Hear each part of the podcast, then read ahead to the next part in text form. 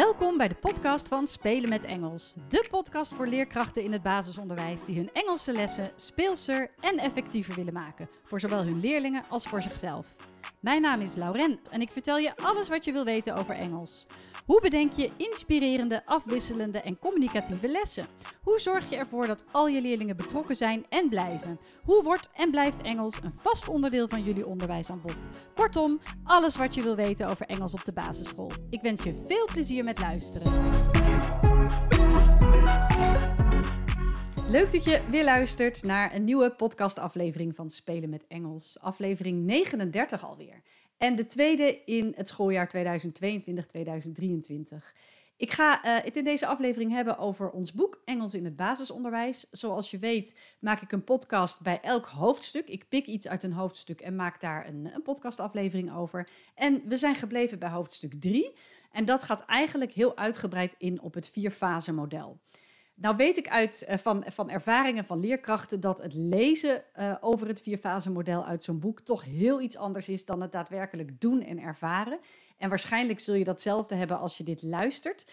Um, dus mocht je aan het eind van deze podcast denken: wow, dit klinkt interessant, hier wil ik veel meer over weten, dan zou ik je zeker de cursus, de tweede online cursus van Spelen met Engels aanraden. Want daarin ga ik uitgebreid in op het vierfase model, wat ik nu vrij kort doe, gaan we daar echt praktisch ermee aan de slag. Ga ik je vertellen welke werkvormen je op welke momenten inzet, hoe je met communicatieve einddoelen kunt werken en uh, hoe je dat allemaal natuurlijk kunt inzetten um, op een activerende manier. Dat je leerlingen ook echt aan de slag gaan.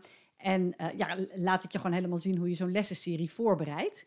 Uh, dus dat is de, de online cursus Spelen met Engels 2.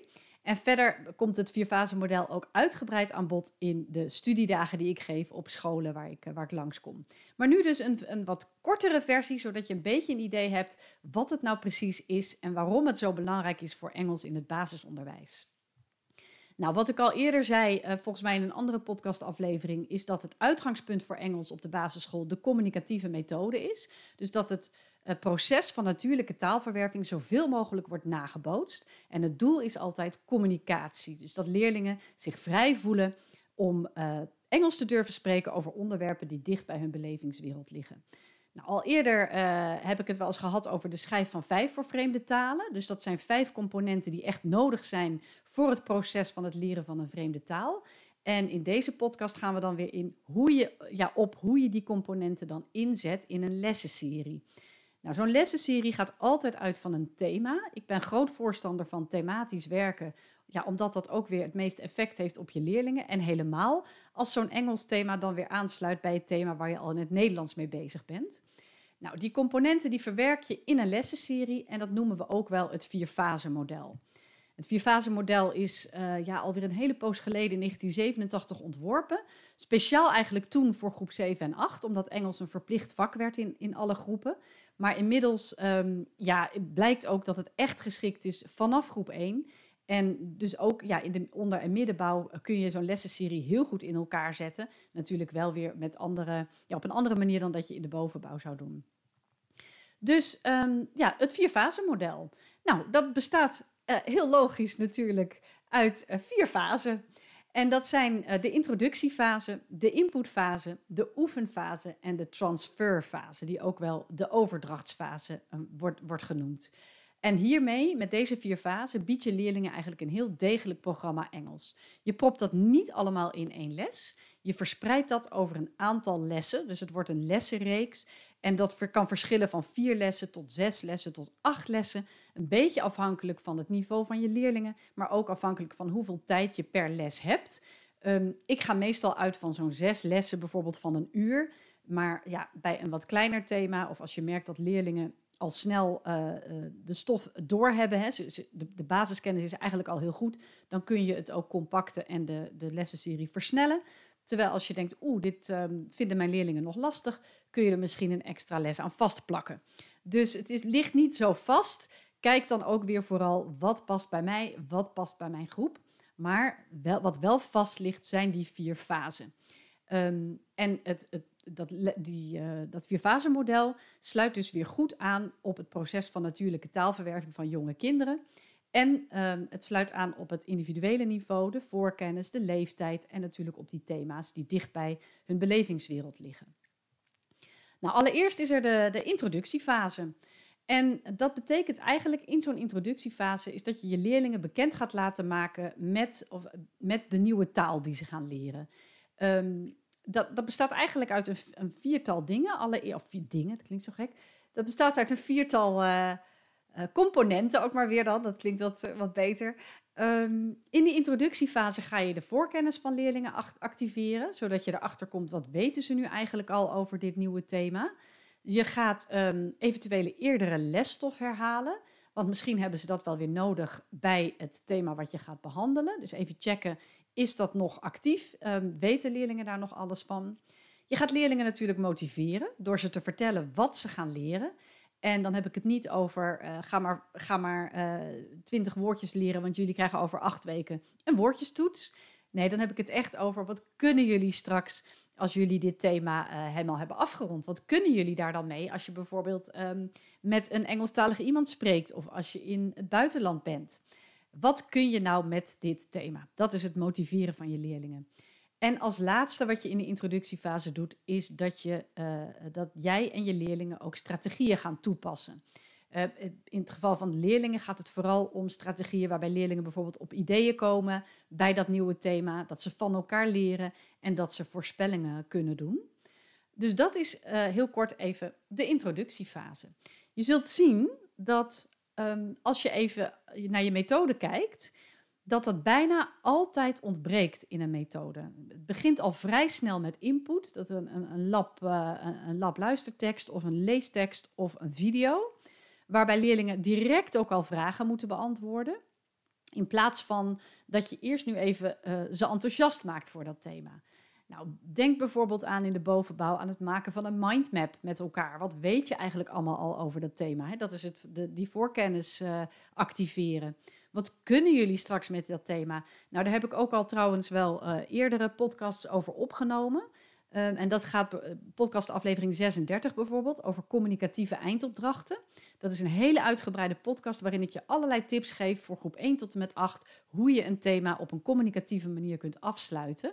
En um, ja, dat, uh, ja, dat benoem je eigenlijk al in je eerste les, zodat je die leerlingen gemotiveerd krijgt. Dus dat is wel handig om, uh, om te weten. Um, want ja, dan, dan krijgen ze er zin in. En als je zelf denkt, oeh, ik weet eigenlijk niet zo'n goede eindopdracht bij, deze, bij dit thema. Of je kan in je methode niet echt iets terugvinden, behalve inderdaad uh, een, een, woordjestoets. Dan kun je dat ook aan je leerlingen vragen, hè? met elkaar bespreken. Wat zouden jullie nou leuk vinden om met dit thema te doen over zes weken, over acht weken of vier, vier lessen, noem maar wat. En dan komen ze misschien zelf wel met een leuk idee. Bijvoorbeeld, uh, oh, het lijkt ons leuk om een modeshow te houden als we het over kleding hebben.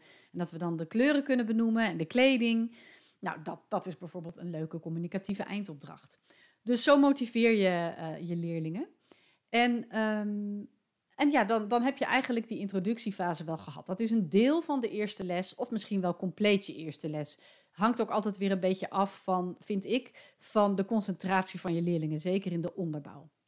Denk ook aan een prentenboek wat je gaat voorlezen, waarbij je bijvoorbeeld de voorkant bespreekt, of um, een praatplaat. Uh, nou ja, met elkaar bespreken. En je kunt ook zelf een toneelstukje doen met bijvoorbeeld met een andere leerkracht.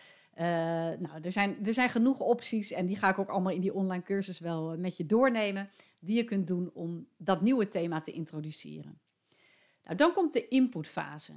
En in deze fase bied je je leerlingen de nieuwe taal aan en geef je ze ook de kans om die te verwerken op inhoud en op vorm. Dat, dat is die schijf van vijf weer. En je kunt dit eigenlijk zien als de stille periode bij moedertaalverwerving. Dat betekent dat leerlingen wel de taal in zich opnemen door receptieve uh, verwerkingsopdrachten en door receptieve uh, activiteiten, dus luisteren en in de bovenbouw ook lezen. Um, maar uh, ze hoeven nog niet de taal zelf te produceren. Dus ze kijken, ze luisteren, ze beantwoorden bijvoorbeeld meer keuzevragen. Ze verbinden een woord met een beeld. Dat zijn eigenlijk dingen die je in de. Heb ik weer het woord dingen. Dat zijn eigenlijk activiteiten die je in de inputfase doet. Um, natuurlijk past die nieuwe taal die je dan aanbiedt weer helemaal bij het thema waar je op dat moment, uh, ja, wat je op dat moment hebt aangeboden. Ze maken kennis met de nieuwe woorden, met chunks en ook met ehm, de kerndialoog. En kerndialogen zijn dialogen, uh, ja, eigenlijk standaard gesprekken met standaard zinnen, uh, waar, waar leerlingen van, ja, dat gaat zo op zo'n natuurlijke manier gaan ze dat leren en uit hun hoofd leren eigenlijk, dat je niet apart los woordjes hoeft te leren. Ze leren complete zinnen en ze leren dus eigenlijk ook complete gesprekjes.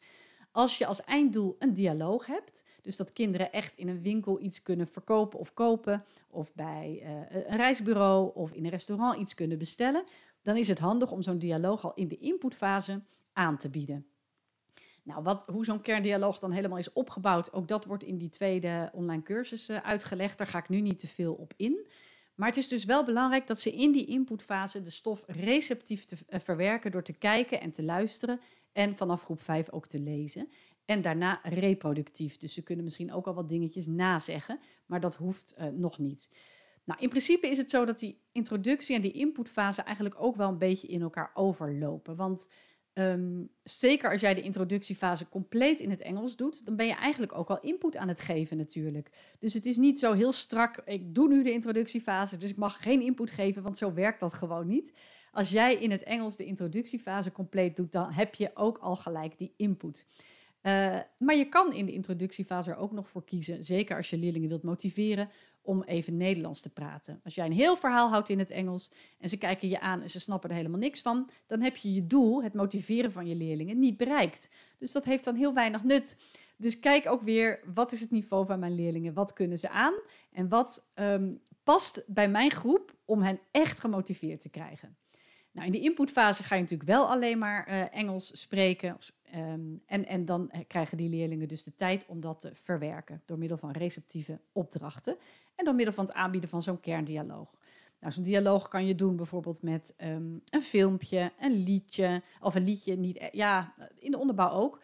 Een dialoog is eigenlijk, kan ook al twee zinnetjes zijn. Hè? Do you like broccoli? Do you like cheese? Do you like a hamburger? Um, yes, I do. No, I don't. Dan heb je ook een dialoog. En uh, die vind je ook vaak terug in, in liedjes. Um, maar die, die dialoog die doe je dus al in de introductiefase en zeker in de inputfase door middel van kijk- en luisterfragmenten. Maar je kan ook heel leuk zelf zo'n dialoog spelen. Mm, bijvoorbeeld helemaal zelf, als je helemaal geen collega's hebt en ook geen near-native speakers in je klas. Uh, dan zet je bijvoorbeeld bij uh, de ene een hoed op en terwijl die ander antwoord geeft, zet je de hoed weer af.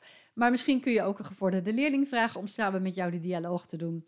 Of je neemt van tevoren een filmpje op. Nou, er zijn de verschillende mogelijkheden om zo'n dialoog, zo'n toneelstukje of een rollenspel uh, te introduceren in de inputfase. Uh, um, dat, dat is dus die, die, die kerndialoog en de inputfase. Um, dan komt eigenlijk de, de oefenfase, dat is de derde fase. Um, en ook deze fase loopt eigenlijk weer een beetje over in de inputfase. Want, ja, vind ik, ik misschien denken andere uh, mensen daar wel helemaal anders over. Maar ik uh, heb in de praktijk gezien, als, ja, ik ben natuurlijk elf jaar lang ook leerkracht geweest. Het is niet zo dat als de inputfase stopt, dat de oefenfase begint. Want er zijn gewoon een hele. Je bent gewoon eigenlijk ook al receptief aan het oefenen als je in die inputfase zit. Dus um, ja, ook in die online cursus, als je dan zo'n lessenserie gaat voorbereiden, ja, dan is het niet zo heel strikt van is deze oefening nou in de inputfase of in de oefenfase. Dat maakt op zich niet zoveel uit als er maar een logische volgorde in zit, van receptief naar reproductief naar productief. En dat wil zeggen dat receptief is dus letterlijk dat leerlingen nog niks hoeven te schrijven of te zeggen, dus alleen maar luisteren en lezen. Reproductief is, wil, wil zeggen dat ze langzaam gaan nazeggen en naschrijven. En productief wil zeggen dat ze echt actief met de taal aan de slag gaan. Dus als je die volgorde maar aanhoudt, dan, uh, dan zit je met die oefenfase ook wel goed. En dan zal je zien dat die input eigenlijk overloopt in de oefenfase. Goed, die oefenfase, het doel van de oefenfase is natuurlijk dat je leerlingen echt gaan oefenen met de stof die ze in de inputfase hebben gehad. Dat doe je met gesloten en halfgesloten oefeningen en dus van receptief naar reproductief naar productief.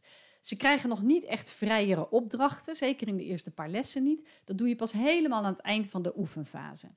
Nou, er komen zowel mondelinge als schriftelijke activiteiten in voor. Vanaf groep 5 natuurlijk vooral die schriftelijke activiteiten. Um, en ze lopen dus op in moeilijkheidsgraad. Er wordt zoveel mogelijk spelenderwijs en communicatief geoefend. Dat is echt belangrijk. Uh, dat communicatieve wil zeggen dat je het woordje zoveel mogelijk in context aanbiedt. En niet alleen maar vertalend, juist helemaal niet eigenlijk, vertalend woordjes leren of alleen maar woordjes leren. Dus kijk, speel daar een beetje mee en laat leerlingen vooral, uh, als je die woordjes oefent, dat spelenderwijs doen. Nou, ook hier gaan leerlingen weer aan de slag met die dialoog. Um, daar, daar, ga ik nu niet te veel op in, want dat is, ja, dat is echt wel weer een verhaal apart. En daar besteed ik een hele module aan in de online cursus. Dat doe ik zelfs ook bijna niet in, die, in de studiedagen die ik geef, omdat dat, ja, daar, is gewoon te weinig tijd voor. Dat, is, dat vergt wel wat, um, wat tijd. Um, maar in ieder geval, ze gaan met die dialoog aan de slag. Daar gaan ze mee oefenen. En het wordt steeds meer eigen. En op een gegeven moment kunnen ze dan de standaarddialoog uh, kunnen ze gaan aanpassen met woorden die ze hebben geleerd. Dus ze vervangen bepaalde woorden, ze vervangen misschien wel bepaalde zinnen. Um, het, wordt, het wordt hun eigen en uiteindelijk kunnen ze zo'n dialoog helemaal uit hun hoofd en op hun eigen manier. Dat is, dat is waar je naartoe wilt. Nogmaals, het is belangrijk dat je in deze oefenfase echt kijkt naar spelenderwijs en communicatief leren. Um, nou, en dan als laatste is er de transferfase, oftewel de overdrachtsfase. Um, dat, het is zo dat ik daar dus, nou, wat ik al zei in um, podcast uh, 36, heel veel uh, voorbeelden van geef. Dus ga die gerust luisteren als je dat nog niet gedaan hebt. Ook weer in mijn online cursus komen daar diverse, uh, ja, ga ik daar ook heel uitgebreid op in. In een van de laatste modules en natuurlijk ook op mijn studiedagen. In die transferfase, dat is wel echt een losse fase. Daar gaan leerlingen laten zien wat ze hebben geleerd van dat thema. Dus in de afgelopen lessen. De bedoeling is dat leerlingen met vrijere opdrachten worden voorbereid op de stap van communiceren in het Engels binnenschool naar het communiceren in het Engels buitenschool. Um, en dat, uh, ook deze fase, net als de introductiefase, ontbreekt vaak in methodes. Daar moet je maar eens naar kijken. Het, het stopt ineens. Of, het wordt meer, of, zo, of deze fase wordt gezien voor de plusleerlingen. Of als klillesje, een beetje zo'n los van dit kun je ook nog doen. Terwijl hier gaat het om. Dit is de belangrijkste fase eigenlijk van, van, de, hele, ja, van de hele lessenserie. Dat is je doel waar je naartoe werkt met z'n allen. En daar kun je gaan kijken, wat hebben mijn leerlingen nu eigenlijk geleerd over dit thema? Dus um, ga eens in jouw methode kijken of het überhaupt is. Um, en zo niet, probeer dan echt deze fase zelf toe te voegen. Vind je dat lastig? Mail mij dan info.spelenmetengels.nl en ik help je graag met het bedenken van een eindopdracht. Maar misschien kun je wel van een schriftelijke opdracht die je in je methode ziet, een eindopdracht maken. Uh, het is echt belangrijk dat leerlingen dus kunnen laten zien en ervaren, vooral dat ervaren ook, wat ze hebben geleerd. Um, Denk, denk bijvoorbeeld uh, aan de mondelinge eindopdracht, zoals het uitvoeren van zo'n dialoog, hè, aan de hand van een situatiebeschrijving. Bijvoorbeeld, uh, je zit in een restaurant en je wil uh, een, een, drankje en een voorgerecht en een hoofdgerecht bestellen. En een andere situatiebeschrijving is dan, jij bent de ober en er komt een klant aan je tafel en die komt bij jou iets bestellen. En dan kunnen ze dat helemaal zelf in het Engels vertellen. Maar je kunt ook denken aan een presentatie die ze geven. Dat is, dan is het geen gesprekje, maar meer spreekvaardigheid. Dus dan gaan ze zelf iets voorbereiden en vertellen. Ze kunnen een filmpje maken, een spel bedenken en dat, en dat uitleggen. Nou, er zijn heel veel leuke manieren om zo'n thema af te sluiten. Um, het gaat hierbij wel om realistische taalsituaties in een zinvolle context, ook weer dicht bij de belevingswereld van kinderen. Vaak is dat dus een mondelinge eindopdracht. En in de bovenbouw kan dat ook ondersteund worden door een schriftelijke eindopdracht. Uh, heb je bijvoorbeeld inderdaad een rollenspel in een restaurant, hoe leuk is het dan als ze bijvoorbeeld daarbij hun eigen menukaart maken? En dan heb je toch ook weer dat schriftelijke erbij.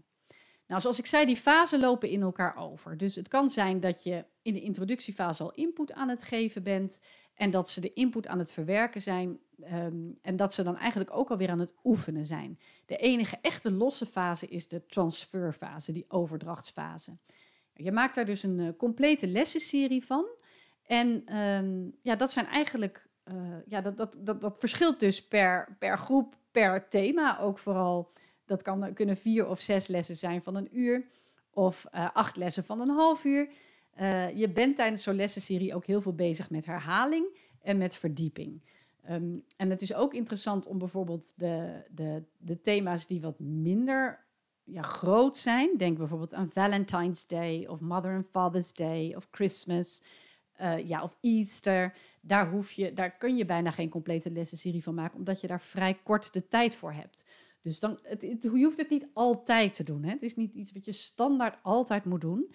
Um, je kan ook gewoon eens een leuk lesje tussendoor doen. Dat heb ik ook wel eens gedaan.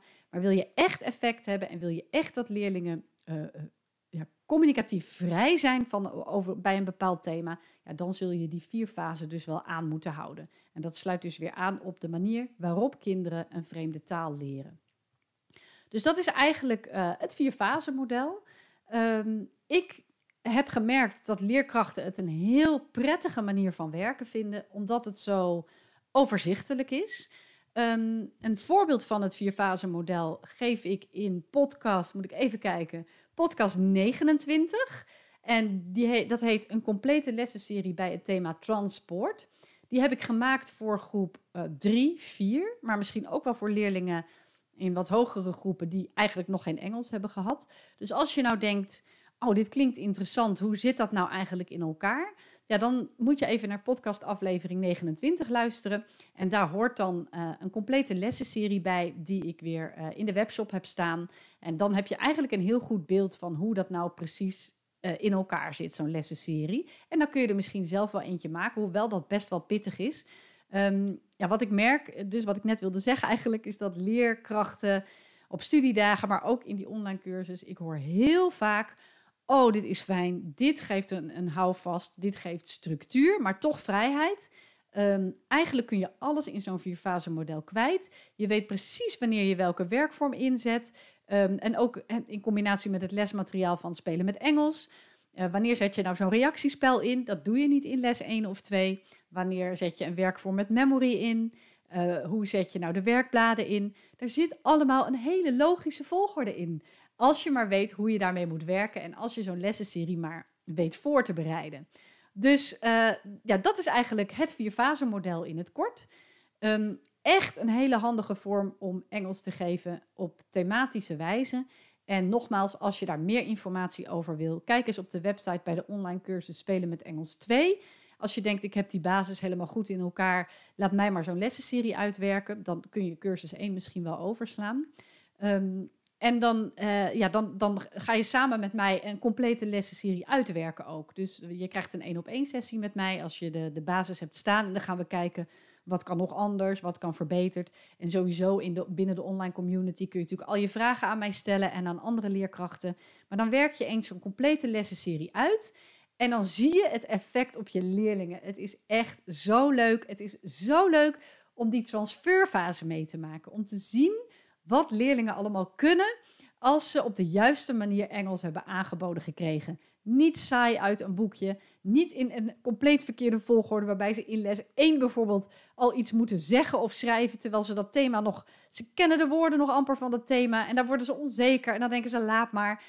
Ja, het is zo belangrijk om te kijken hoe, zo'n kind, hoe een kind nou eigenlijk zo'n taal leert en hoe je zo'n lessenserie opbouwt, zodat ze met vertrouwen en plezier echt kunnen laten zien wat ze hebben geleerd en dat ze dat leuk vinden om te doen. Dat is het vierfase model: introductiefase, inputfase, oefenfase en overdrachtsfase. Meer informatie vind je natuurlijk op de website in de online cursus en je mag me altijd mailen als je vragen hebt. Vond je dit een interessante podcast en wil je het delen met collega's? Heel graag.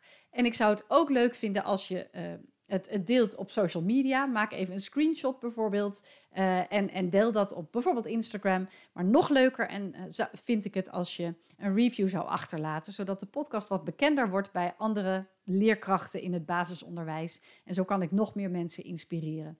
Dat kan door een sterretje volgens mij achter te laten op Spotify, maar ook door iets eh, achter te laten bij iTunes. Check dat even en daar help je mij enorm mee. Want uh, ja, dat is mijn missie natuurlijk, hè? dat ik zoveel mogelijk leerkrachten kan inspireren. Ik dank je voor het luisteren. Ik hoop dat ik je heb kunnen inspireren. En ik spreek je weer in de volgende podcast. Doeg! Wat leuk dat je luisterde naar deze podcast. Heb je nog vragen? Bijvoorbeeld over het voorbereiden van een les, het uitvoeren van een werkvorm of over Engels bij jou op school?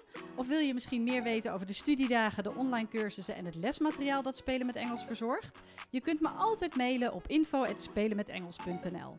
En ook op de website, de Facebookpagina en het Instagram-account vind je enorm veel inspiratie. Het is mijn doel om alle leerkrachten in het basisonderwijs met plezier hun Engelse lessen te laten voorbereiden en te geven. Dus als je deze podcast zou willen delen met collega's of op social media, dan stel ik dat enorm op prijs. En vergeet dan niet spelen met Engels te taggen. Nogmaals bedankt voor het luisteren. Heel veel plezier met je Engelse lessen en tot een volgende keer.